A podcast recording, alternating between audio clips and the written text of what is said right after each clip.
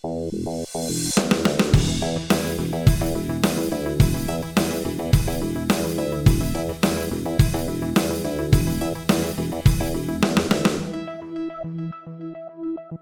guys. Welcome to One Small Step, which is our podcast.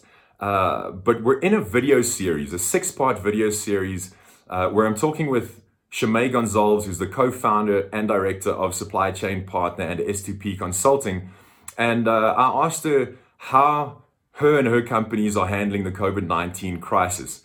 She very helpfully uh, broke this process up into six parts, six C's. Yesterday we looked at clarity.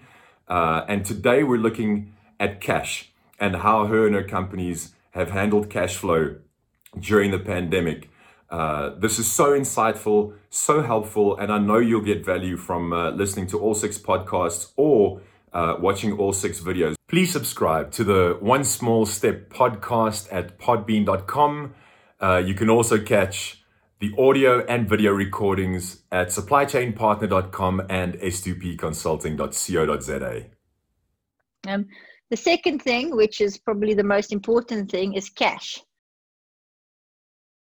So, from a personal perspective in our business, um, you know, end of March came, we were due to pay salary increases for those who have been with the company for more than a year. Um, and that was quite a hard decision in lieu of this virus and the uncertainty that it can bring.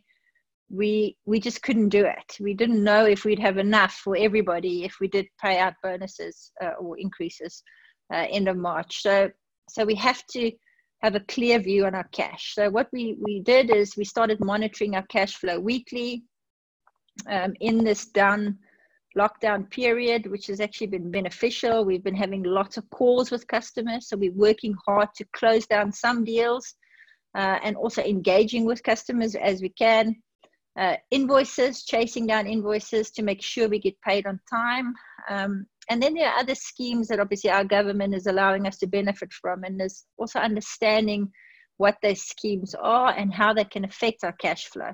So from a long-term perspective, we feel secure and we've got the hope that we are we do offer value to our customers. We are going to be in business. We're on the digital um, in the digital space. So this is what every business needs in South Africa right now. So we we've got a skill that is needed, but but what about the next three months? How do we manage our cash in the next three months? So there's some relief measures that we're taking advantage of. There's some delay in paying over pay as you earn there's some delay in medical aid contributions that we are covered, but we can get delay and we have a payment plan for that. Um, there are some rental terms that are being discounted. Uh, we're exploring the skills development levy holiday. And then also critically, fortunately, we're in a business that does not require a lot of expenses. So we're a services business. Our biggest expenses are rent and our computers and our software licenses.